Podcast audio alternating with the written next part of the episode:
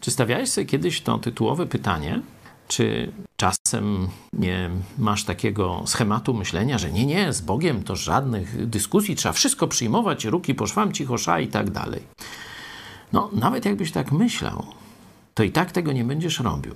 Bo człowiek ma taką naturę jakąś kontestacyjną, refleksyjną, ma też grzeszną naturę, czyli będzie raz źle, nie tego.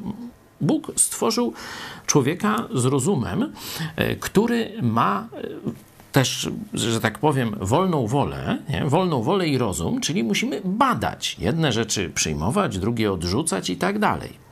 I nawet w kontekście, w kontakcie z Bogiem, Bóg szanuje naszą wolę i naszą zdolność do analizowania argumentów. Pokażę Wam przykład. Dziewiąty rozdział dziejów apostolskich. Bóg przychodzi do jednego chrześcijanina i wysyła go do apostoła Pawła. Przypominam, że w tym momencie wiedza jest taka, że apostoł Paweł to jest jeszcze ten Saul, prześladowca Żydów. A był w Damaszku pewien uczeń, dziewiąty rozdział, dziesiąty werset, imieniem Ananiasz. I rzekł Pan do niego w widzeniu, Ananiaszu. On zaś rzekł, od razu, oto jestem, panie, gotowy do służby. Pan zaś do niego, wstanie i idź na ulicę prostą i zapytaj w domu Judy o Saula Starsu. Oto właśnie się modli. I ujrzał w widzeniu męża imieniem Ananiasz, jak wszedł i ręce na niego włożył, aby przejrzał.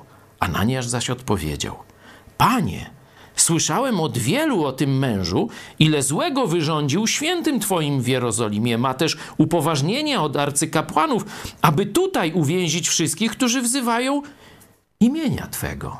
Zobaczcie, on kontestuje nakaz Jezusa. I Jezus wcale go nie krytykuje, lecz odrzekł do niego: Idź, idź, zrób to, co mówię. Albowiem mąż ten jest moim narzędziem wybranym, aby zaniósł imię moje przed pogan i królów i synów Izraela. Ja sam bowiem pokażę mu, ile musi wycierpieć dla imienia mego. Nie ma krytyki, Bóg pokazuje argument, ale owocem ma być jednak posłuszeństwo, a nie nowe kwestionowanie.